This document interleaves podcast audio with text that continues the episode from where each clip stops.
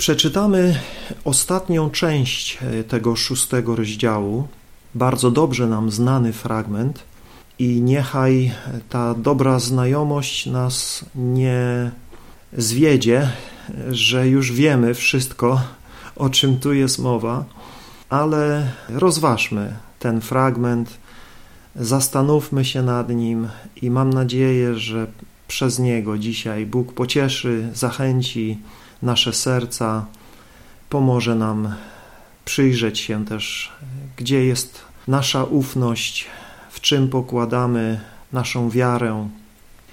Będę czytał od 25 do 34 wiersza z przekładu literackiego. Dlatego mówię wam, przestańcie się martwić o życie, o to, co zjeść lub wypić, a także o ciało, o to, w co się ubrać. Bo czy życie nie jest czymś więcej niż pokarm, a ciało niż okrycie? Zwróćcie uwagę na ptaki. Nie sieją one i nie żną. Nie zbierają też do spichlerzów, a wasz Ojciec w niebie żywi je. Czy wy nie jesteście dużo ważniejsi niż one? Kto z was, pomimo ciągłej troski, może swoje życie wydłużyć choćby o godzinę? A co do ubrania? Dlaczego się martwicie? Zwróćcie uwagę, jak rosną polne kwiaty. Nie trudzą się, nie przędą, a mówię wam, nawet Salomon w całym swym przepychu nie był w stanie swym strojem dorównać jednemu z nich. Więc jeśli trawę polną, która dziś jest, a jutro znajdzie się w piecu, Bóg tak przyozdabia, czy nie tym bardziej zadba o was? O ludzie małej wiary! Dlaczego martwicie się i zastanawiacie, co będziemy jeść? Co będziemy pić? W co się ubierzemy? Oto kłopoczą się narody. Wasz Ojciec w niebie wie, że tego wszystkiego potrzebujecie. Szukajcie najpierw Królestwa Bożego i Jego sprawiedliwości, a to wszystko będzie wam dodane.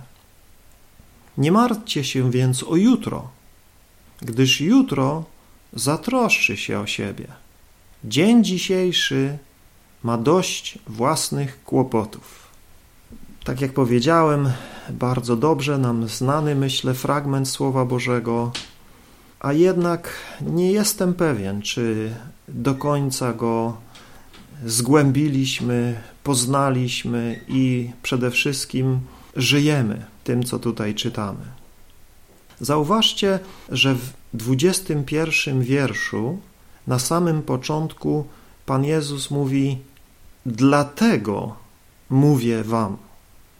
Kiedy czytacie to słowo dlatego, powinniście, powinniśmy zadać sobie pytanie: dlaczego? Jeżeli w jakimś wierszu pojawia się słowo dlatego, to oznacza to, że to, co dalej będzie, o czym dalej będzie mowa, odnosi się do tego, co było wcześniej, co poprzedza ten wiersz, tą wypowiedź. Aby dobrze zrozumieć tą wypowiedź Pana Jezusa, którą przeczytałem, musimy ją umieścić w jej kontekście. Wyrywając ten nakaz Pana Jezusa z kontekstu, nie odnosząc się do tego, do czego on się odnosi, o czym mówi nam to pierwsze słowo, dlatego, jeśli wyrwiemy z kontekstu ten fragment, to możemy pobłądzić w naszych wnioskach. Zanim wejdziemy w kontekst tej wypowiedzi, zacznijmy od definicji głównej myśli, głównego sformułowania, które przewija się przez ten fragment, przetłumaczony jako troszczyć się, y, martwić się, kłopotać się. Tutaj w tym literackim przekładzie mamy kilka różnych y, zwrotów. To jest cały czas jedno słowo, natomiast spróbujmy je właściwie zdefiniować. Znaczenie tego słowa odnosi się do nadmiernej troski, zamartwiania się czymś, stresowania się, życia w stresie, życia w niepokoju, w obawie o to, co się dzieje, czy też o to, co się ma stać.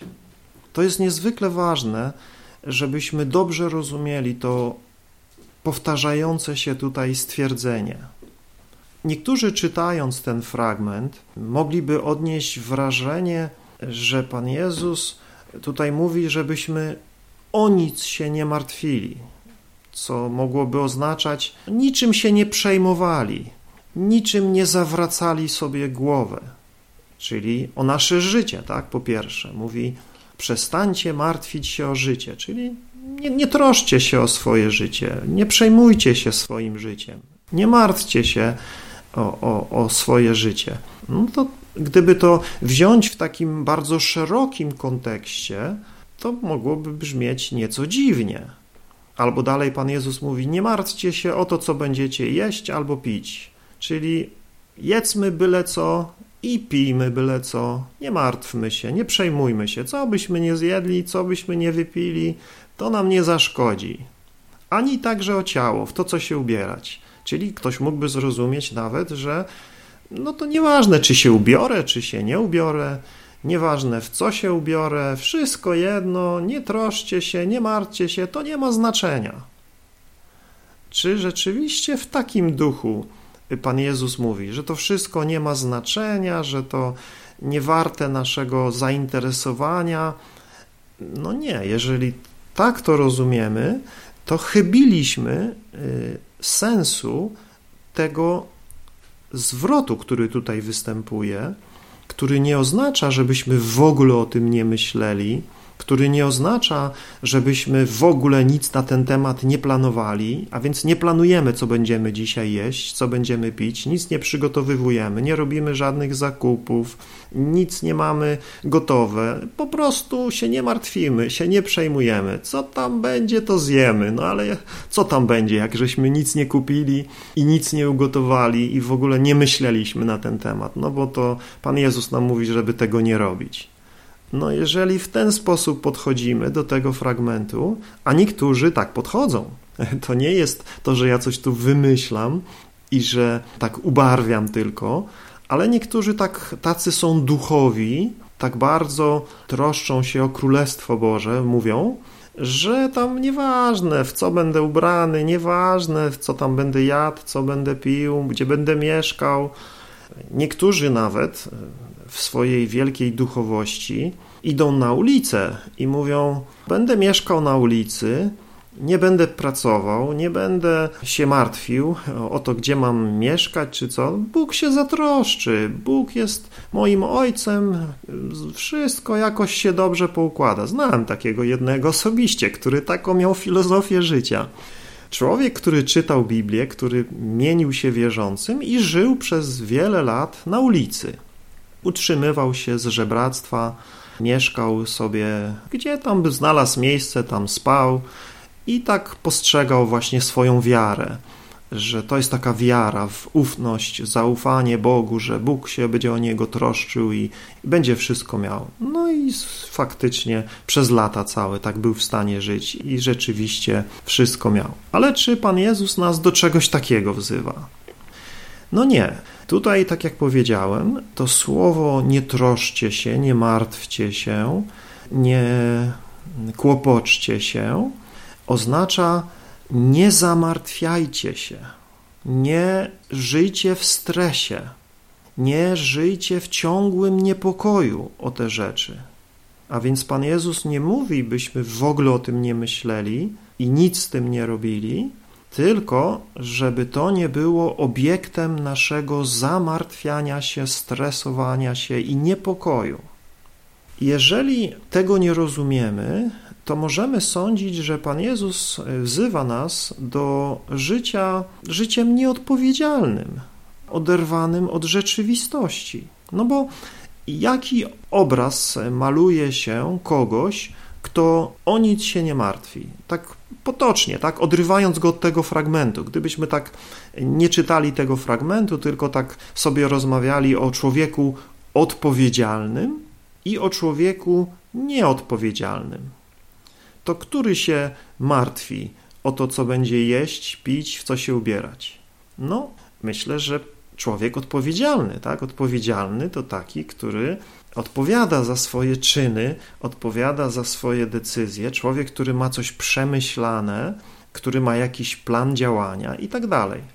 Natomiast ktoś, kto tego wszystkiego nie ma, ktoś, kto się niczym nie przejmuje, niczym nie martwi, no to raczej będzie postrzegany jako człowiek nieodpowiedzialny, człowiek z głową w chmurach, oderwany od rzeczywistości.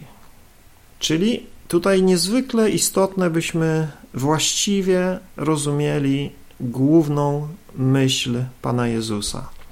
Pan Jezus w tym fragmencie nie zachęca nas do nieodpowiedzialności ani też bezczynności w zaufaniu Bogu. Pan Jezus nigdy nie przeczy nauczaniu całego Słowa Bożego. Jego wypowiedzi zawsze rozpatrujemy w kontekście całego Słowa Bożego, do którego Pan Jezus się odnosi. Dla przykładu weźmy fragment też z szóstego rozdziału, ale z księgi przypowieści Salomona, gdzie Salomon mówi nam o tym, że nie możemy prowadzić nieodpowiedzialnego, oderwanego od rzeczywistości życia, które jest całkowicie niezaplanowane, całkowicie spontaniczne i całkowicie spolegające na cudownym Bożym zaopatrzeniu. Salomon w Księdze Przypowieści w szóstym rozdziale zwraca się do leniuchów, zwraca się do ludzi, którzy chcą wymawiać się od spełniania swoich obowiązków Bożym zaopatrzeniem, wzywając ich, by nie spojrzeli na ptaki na niebie czy na lilie polne, ale wzywa ich, by popatrzyli na mrówki. W szóstym rozdziale od szóstego wiersza Salomon mówi: Udaj się, leniu, do mrówki. Zobacz, jak żyje i zmądrzej. Nie ma ona wodza, nadzorcy ani władcy, lecz już latem odkłada żywność i w czasie żniwa gromadzi zapasy. A ty, leniu, jak długo będziesz polegiwał? Kiedy wreszcie podniesiesz się ze snu? Trochę pospać, trochę podrzemać, założyć ręce, nieco odpocząć, ubóstwo zaskoczy cię jak włóczęga a niedostatek jak złodziej uzbrojony.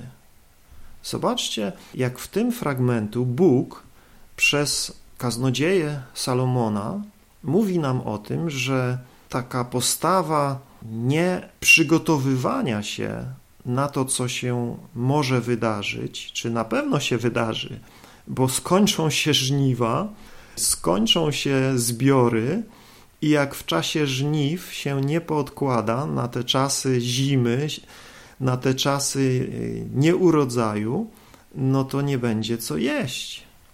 Więc leniwy leży sobie, cieszy się, że wszystkiego jest dużo pod dostatkiem, poleguje, zakłada ręce, odpoczywa nieco, myśląc, że tak będzie cały czas dobrze, że zawsze wszystko będzie, że nie, ma, nie trzeba się o nic martwić. Nie wie, że przyjdą cięższe czasy, przyjdą trudniejsze czasy i zaskoczy go ubóstwo i niedostatek i będzie w kiepskim położeniu. Potem leniwy chodzi i żebra, żeby mu pomóc a się lenił, kiedy mógł zarobić na siebie i przygotować się do innych czasów i mieć też tyle, żeby móc pomóc tym, którzy faktycznie nie mogą się przygotować, chorym, słabym, ułomnym, tym, którzy nie mają możliwości zadbać o siebie, sierotom, wdowom itd. Nie, leniwy cieszy się tymczasowym dostatkiem, ale nie myśli na przyszłość, nie planuje niczego. I tutaj widzimy, że jest to potępione w tym fragmencie. Czyżby więc Pan Jezus zaprzeczał mądrości Boga, którą Bóg objawił przez Salomona? A może, jak niektórzy twierdzą, to mrówki należą do Starego Testamentu, a ptaki i lilie do Nowego Testamentu. Czyli ta nauka o mrówce to już nas nie dotyczy. To tam Stary Testament, to kiedyś tak trzeba było tam pracować i polegać, a teraz już jest, są ptaki i lilie, czyli Nowy Testament, łaska. Nie musimy tak jak mrówka już pracować, gromadzić zapasów, tylko ufać Bogu i wszystko będzie dobrze, fajnie, nic nie musimy robić. No, nie. Ja osobiście jestem przekonany, że nie ma tutaj żadnej sprzeczności między tymi dwoma fragmentami, ani też rozbieżności opartej na Starym i Nowym Testamencie. Raczej musimy patrzeć na to, do kogo skierowane są te słowa. Salomon kieruje swoje wezwanie do ludzi leniwych, a Pan Jezus kieruje swoje wezwanie do ludzi małej wiary. O małowierni, o ludzie małej wiary. A Salomon mówi: udaj się leniuchu do mrówki. Czyli jeden kieruje słowa do leniwych, a drugi kieruje słowa do ludzi małej wiary. Kiedy Pan Jezus mówi do leniwych, to nie zachęca ich do beztroskiego zaufania Bogu i nie obiecuje im, że manna z nieba będzie spadać im prosto do ust, ale nakazuje leniwym wziąć się do ciężkiej pracy i wiernie obracać powierzonymi im talentami, tak żeby pomnażać zyski i stanąć przed Panem jako słudzy wierni i dobrzy, a nie jako słudzy źli i leniwi. A więc Pan Jezus w żaden sposób nie pochwala lenistwa, nie pochwala bezczynności, nie pochwala takiej wiary, która nic nie robi. Absolutnie nie. Natomiast tutaj Pan Jezus odwołuje się do ptaków i do lilii w kontekście ich przynależności do Boga i Jego troski o nie. Dokładnie taki jest kontekst tej wypowiedzi Pana Jezusa. Musimy cofnąć się kilka wierszy w tej Ewangelii Mateusza, w szóstym rozdziale, i przeczytać kilka wcześniejszych wierszy, i wtedy tą wypowiedź, rozpoczynającą się od słowa dlatego, umieścić we właściwym kontekście tego, o czym Pan Jezus mówi. Zacznijmy od dziewiętnastego wiersza szóstego rozdziału Mateusza. Jezus mówi: Nie gromadźcie sobie skarbów na ziemi, gdzie mól i rdza niszczą i gdzie złodzieje włamują się i kradną. Gromadźcie sobie skarby w niebie. Tam ani mól, ani rdza nie niszczą. Tam też złodzieje nie włamują się i nie kradną. Bo gdzie jest Twój skarb, tam będzie i Twoje serce. Oko jest dla ciała niczym lampa. Jeśli Twoim oczom niczego nie brakuje, całe Twoje ciało jest jasne. Lecz jeśli Twe oko słabnie, całe ciało pogrąża się w mroku. A jeśli ściemnieje źródło Twego światła, to ogarniać Cię będzie naprawdę wielka ciemność. Nikt nie może być sługą dwóch panów, gdyż albo jednego będzie nienawidził, a drugiego kochał, albo do jednego przylgnie, a drugim pogardzi. Nie jesteście w stanie służyć Bogu i pieniądzom. I teraz pytanie, czy Pan Jezus w tych kilku wierszach od 19 do 24 i w następnych kontynuuje jeden temat, czy Pan Jezus skacze z tematu na temat. Bo zauważcie, w wierszu 19 mówi o gromadzeniu sobie skarbów na ziemi, 20 i 21, właściwie 20 mówi o zagrożeniu, jakie temu towarzyszy, i w 21 podkreśla prawdę, że tam, gdzie gromadzimy nasze skarby, tam, gdzie inwestujemy, tam też będzie nasze serce, czyli tam też będą nasze myśli, tam, stamtąd też będą się rodzić nasze intencje. I dalej Pan Jezus mówi o oku, który jest jak lampa, i mówi o zdrowym oku, czy pojedynczym oku dosłownie, i mówi o chorym oku, czy oku, które nie widzi dobrze. Czy Pan Jezus zmienił nagle temat, czy dalej mówi o tym samym? Bo później w 24 znowu mówi o służeniu Bogu albo pieniądzom. W moim zrozumieniu cały czas Pan Jezus mówi o jednej kwestii. Cały czas mówi o naszym nastawieniu do Boga i naszym nastawieniu do pieniędzy, czy w ogóle dóbr materialnych, które pieniądze ilustrują. I w tych wierszach Pan Jezus posługuje się pewnym hebrajskim idiomem w odniesieniu do oka. Zdrowe oko to w hebrajskim myśleniu hojne oko. To wyrażenie zdrowego oka czy pojedynczego oka bardzo często w biblijnym kontekście pojawia się jako wyraz hojności, obfitości. Natomiast to chore oko, słabe oko jest hebrajskim idiomem, które odnosi się do chciwości, do pazerności. Jeśli ktoś na ciebie patrzy takim okiem, to ci zazdrości, albo jest zawistny, albo nie chce się z tobą czymś podzielić. I to oznacza właśnie to złe oko. A więc Pan Jezus cały czas mówi o tym samym. Mówi o tym, gdzie pokładamy ufność, na kim lub na czym polegamy. Albo polegamy na naszym dorobku, na naszych oszczędnościach, na zgromadzonych doczesnych bogactwach, albo polegamy na Bogu. Albo jesteśmy materialistami, dla których najważniejsze są pieniądze i materialne zabezpieczenie, albo ufamy i służymy Bogu, który się o nas troszczy. To nie oznacza, że nic nie posiadamy, to nie oznacza, że nierozsądnie rozporządzamy zarobionymi przez nas pieniędzmi, ale tutaj jest mowa o miłowaniu pieniędzy, o służeniu pieniądzom. Zauważmy to. Pan Jezus tutaj mówi o dwóch panach. Mówi o panowaniu nad nami albo przez mamonę, która reprezentuje bogactwo, pieniądze, albo przez Boga.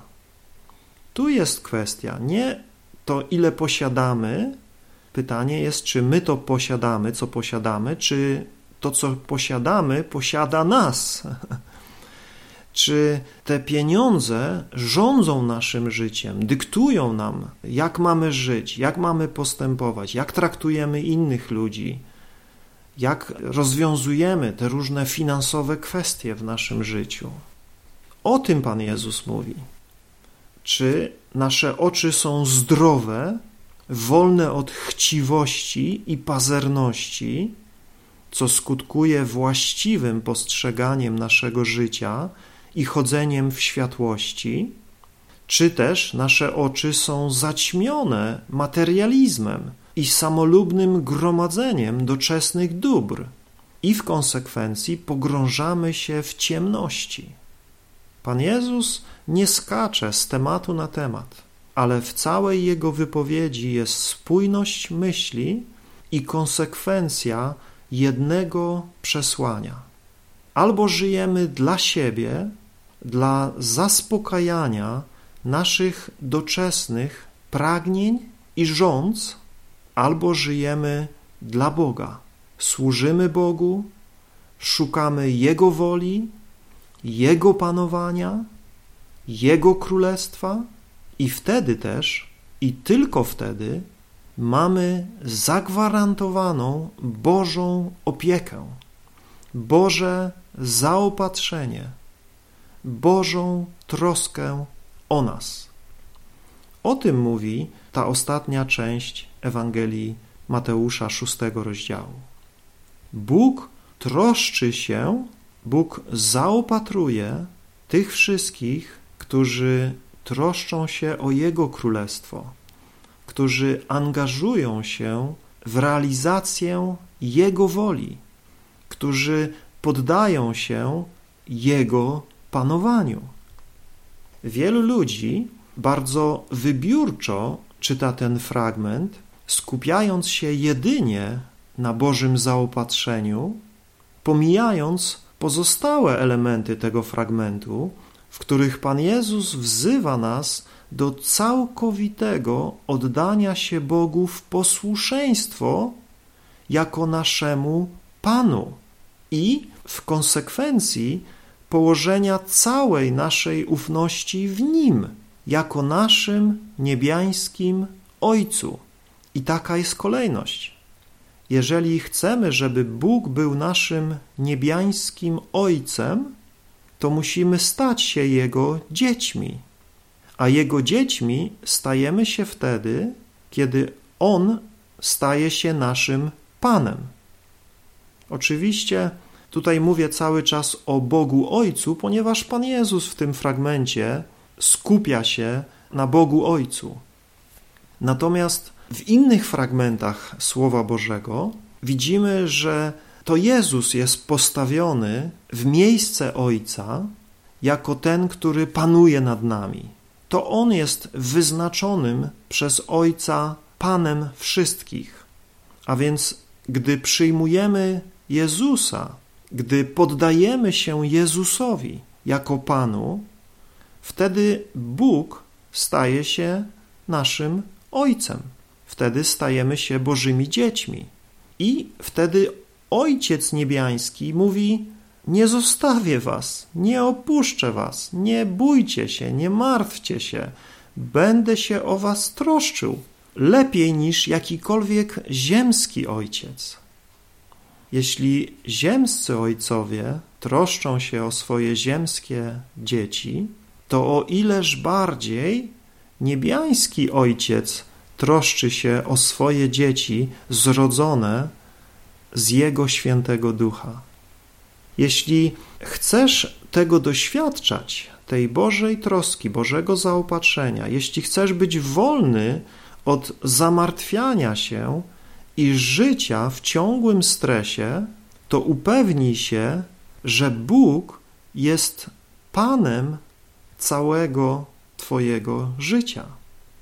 Jeśli żyjesz dla siebie, jeśli szukasz własnego spełnienia, własnego zrealizowania i zrealizowania własnych planów w swoim życiu, to masz powody do zamartwiania się.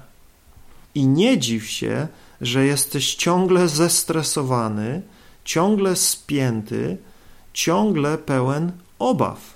Co to będzie, co to będzie?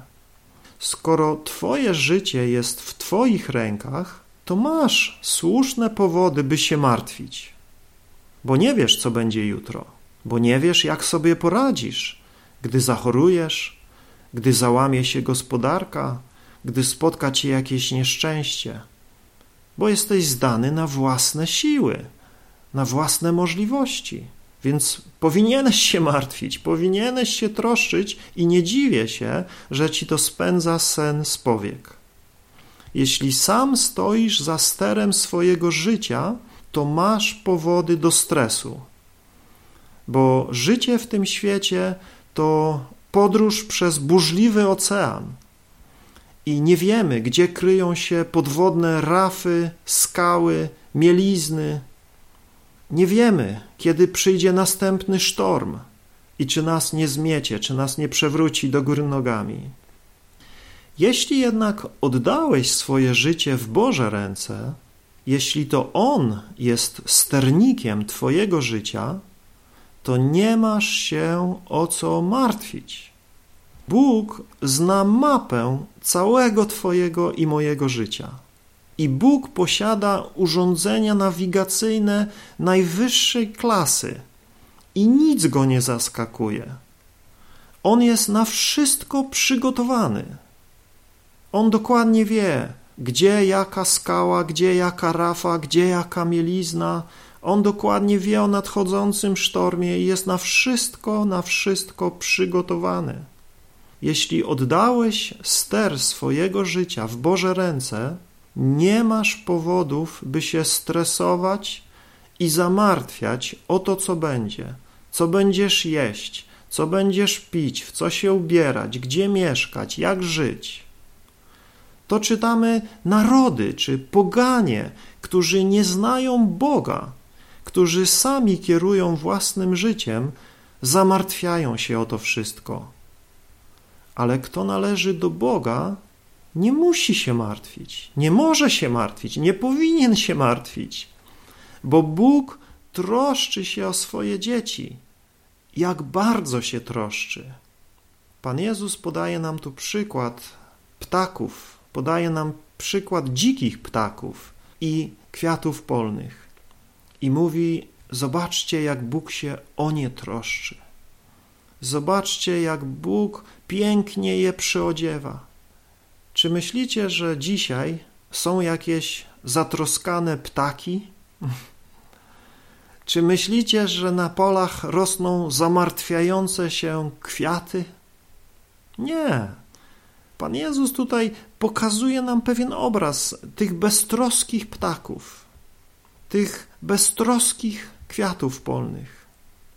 I mówi: Zobaczcie, one się nie martwią, nie troszczą, ponieważ Bóg się o nie troszczy, ponieważ Bóg je zaopatruje, ponieważ Bóg je przyodziewa. To oczywiście jest obraz.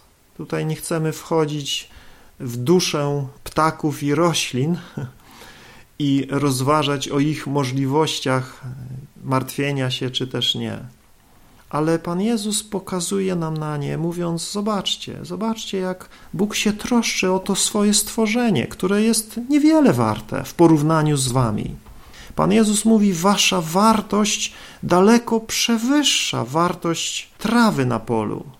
Wasza wartość daleko przewyższa wartość ptaszków, które wokół latają. Jeżeli jesteście Bożymi dziećmi, jeżeli Bóg jest Waszym Panem i Waszym Ojcem, wtedy mówi: Bóg się troszczy o Was jako swoje dzieci. Wiemy, że Bóg nawet troszczy się o niewierzących. Wiemy, że Bóg nawet troszczy się o tych, którzy Go nie znają i którzy Mu nie dziękują. Ale oni nie są świadomi tej troski i stąd mają powody do martwienia się, mają powody do zamartwiania się, bo wszystko jest w ich rękach, bo myślą, że oni nad wszystkim panują i że od nich wszystko zależy i od ich zabiegów.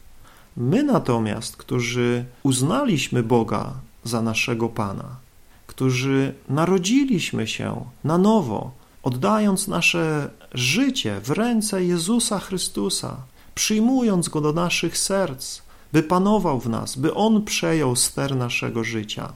My mamy Ojca w niebie, który kocha nas i który troszczy się o nas i zaopatruje nas, i my o tym powinniśmy wiedzieć i w nim pokładać całą naszą ufność. Ta zła troska, o której tutaj Pan Jezus mówi, wynika z małej wiary, wynika z niedowiarstwa, czyli nie rozpoznajemy w Bogu dobrego Ojca, który daje nam życie i który podtrzymuje nasze życie. Brak nam ufności, że On ma dla naszego życia jakiś cel, i jeśli ma dla nas jakiś cel do zrealizowania, do osiągnięcia, to też On zatroszczy się o to, byśmy ten cel osiągnęli, byśmy to, do czego nas powołał, mogli zrealizować. I On się zatroszczy, żebyśmy mogli mieć to wszystko, czego potrzebujemy do tego.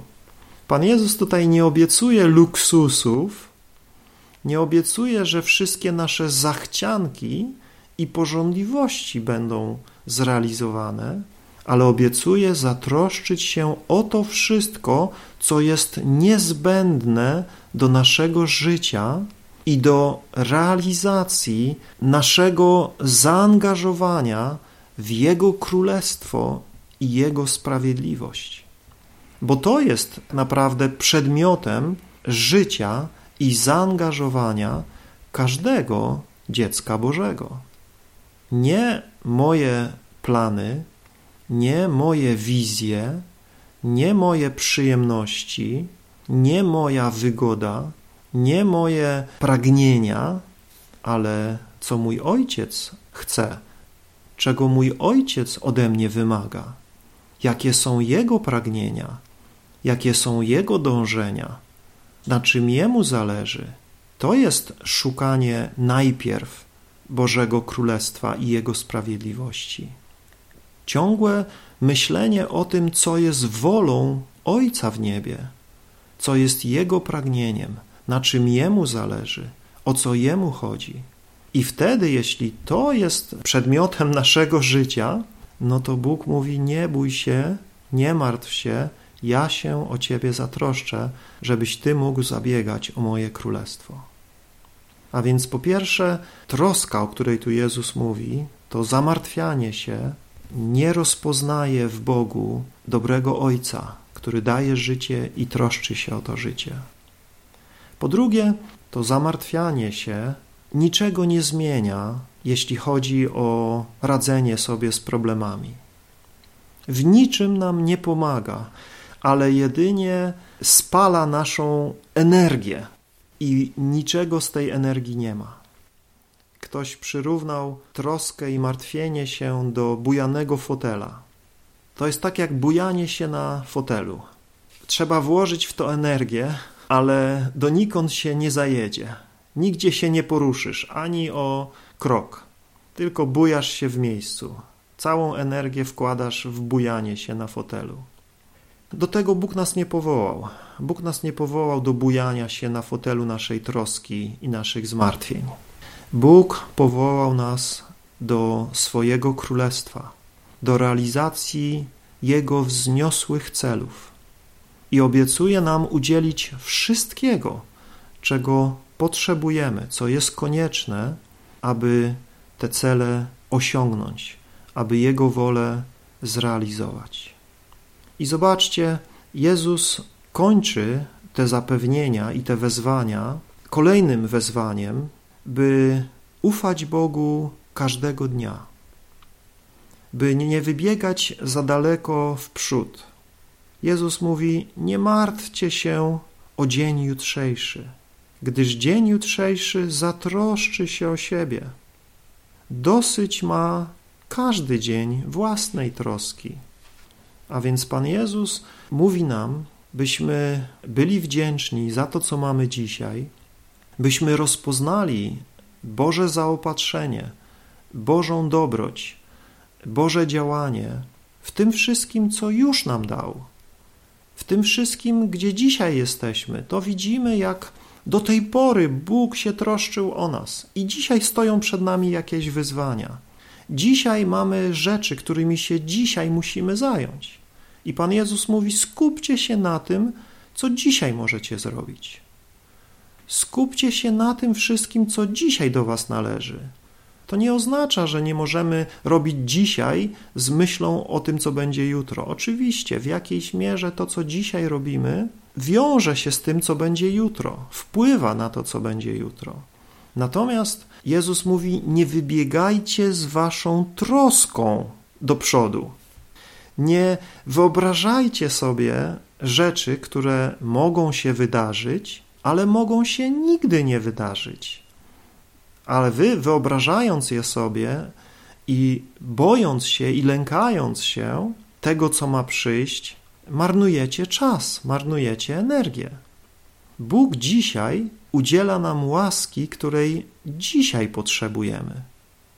Bóg nie daje nam dzisiaj łaski, której będziemy potrzebować jutro. Dlatego jak za daleko wybiegamy w przód, to nie jesteśmy sobie w stanie z tym poradzić ani emocjonalnie, ani umysłowo, ponieważ dzisiaj Bóg nam nie udzielił zaopatrzenia co do kwestii, które mają dopiero nastąpić. Bóg chce, abyśmy każdego dnia Go szukali, abyśmy każdego dnia na Nim polegali i Bóg nie daje nam swojej łaski na zapas, ale czytamy, że Jego łaska jest świeża i nowa każdego dnia. Ona każdego dnia się odnawia, a więc każdego dnia musimy przychodzić do tego źródła łaski w modlitwie, w słuchaniu Boga, w poddawaniu naszych serc Bogu, w posłuszeństwie Bogu, by czerpać tyle łaski, ile potrzebujemy na każdy nowy dzień. Nie wybiegając do przodu, jeśli chodzi o troskę, jeśli chodzi o nasze zaangażowanie emocjonalne. Wiedząc, że dzisiaj mamy dosyć. Pan Jezus mówi: Dość ma dzień własnej troski. Dosyć ma dzień własnych problemów. Wystarczy to, co dzisiaj. Zajmijmy się tym, co dzisiaj możemy się zająć. Zróbmy to jak najlepiej możemy to zrobić, ufając, że jutro Bóg da łaskę na to, co będzie jutro. My nie wiemy, co będzie jutro. My nawet nie wiemy, czy będziemy jutro żyli, czy jutro się obudzimy. Nikt z nas tego nie wie. Pan Jezus mówi: Nie wiadomo, jakbyś się martwił, to nie przedłużysz swojego życia. Wręcz przeciwnie, skrócisz je. Zmartwienie tylko może skrócić Twoje życie, ale na pewno go nie przedłuży. Więc Pan Jezus mówi: Skoro nie jesteście w stanie ani trochę przedłużyć swojego życia martwieniem się, skoro nie jesteście w stanie niczego tak naprawdę zmienić, zamartwianiem się, troszczeniem się, życiem w stresie, nie róbcie tego. I możemy jedynie doświadczyć wolności od tego wszystkiego nie przez naszą decyzję, nie będę się martwił, nie będę się martwił, nie będę się stresował. W ten sposób niczego nie osiągniemy. Możemy tego doświadczyć tylko wtedy, kiedy pokładamy w Bogu ufność, kiedy prawdziwie On jest naszym Ojcem, i tych z Was, którzy jeszcze nie jesteście tego pewni w swoim życiu, zachęcam gorąco, byście się upewnili, że Bóg jest Waszym Ojcem Niebiańskim. Jeżeli nie jest, no to to wszystko, co powiedziałem, nie jest Wam zbyt pomocne. To w niczym Wam nie pomoże. Nadal będziecie się martwić, nadal będziecie się przejmować i jeszcze będziecie zestresowani, że Wam powiedziałem, żebyście tego nie robili. Tym bardziej, że Pan Jezus to powiedział, więc to ja tylko powtarzam za Panem Jezusem. Natomiast jeżeli w Twoim życiu jest zmartwienie, jest troska, to musisz zrobić dwie rzeczy. Po pierwsze, musisz upewnić się, że Bóg jest Twoim Ojcem, że Jezus, Jego Syn, jest Twoim Panem, że oddałeś całe swoje życie w Jego ręce, że pozwoliłeś Jemu przejąć ster Twojego życia i kierować Twoje życie. I po drugie, co się z tym wiąże, całą swoją energię i serce zaangażować w Boże Królestwo i Jego sprawiedliwość, by żyć pobożnie na tej ziemi, by żyć sprawiedliwie na tej ziemi, nie łamać Bożego prawa, ale szukać tego, co jest Bożą wolą i czynić to, co Bogu się podoba zabiegać o to, co jest Jego wolą, zabiegać o realizację Jego planów. Do tego jesteśmy wzywani, zachęcani w tym fragmencie, i z tym związana jest ta cudowna obietnica Bożej troski o nas, Bożego zaopatrzenia nas, Bożego błogosławieństwa w tym wszystkim, czego potrzebujemy. Pochylmy jeszcze nasze głowy, pomódlmy się Poświęćmy jeszcze chwilę w modlitwie, rozważając to słowo. Kochany nasz Ojcze, tak chcę Ci podziękować za Twoją troskę, za Twoją opiekę nad Twoimi dziećmi.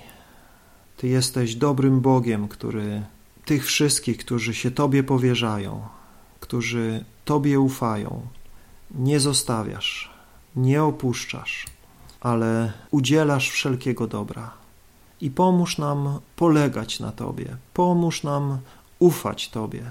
Boże, daj, by nasze serca nie były zaślepionymi życiem na tej ziemi, doczesnym bogactwem. Obyśmy nie byli jak ci, którzy nie znają Ciebie, którzy tylko myślą, jak więcej pieniędzy zarobić, jak się lepiej ustawić w tym życiu, którzy ciągle żyją pod władzą mamony. Boże, zachowaj nas, ratuj nas od materializmu, ratuj nas od złego oka, które jest zazdrosne, które patrzy na innych, którym się lepiej powodzi i zazdrości i pożąda. Zachowaj nas, Panie, od złego oka, które jest skąpe, chciwe, samolubne. Pomóż nam mieć te zdrowe oczy, by widzieć tak, jak Ty widzisz, by nasze wnętrze było pełne światła, tak jak Ty jesteś światłością. Bądź naszym Panem, chcemy Tobie służyć, nie mamonie, chcemy dla Ciebie żyć. Wybacz nam, kiedy dajemy się uwieść w jakiejkolwiek mierze łudzie bogactwa, kiedy w nadmierny sposób inwestujemy tam, gdzie nie powinniśmy inwestować. Dopomóż nam, kochany Ojcze, dopomóż, prosimy, w mądry sposób rozporządzać tym, co nam łaskawie dajesz, ufając, że jeśli my jesteśmy wierni Tobie, o ileż bardziej Ty będziesz wierny wobec nas. Niechaj Tobie płynie cześć i chwała. Amen.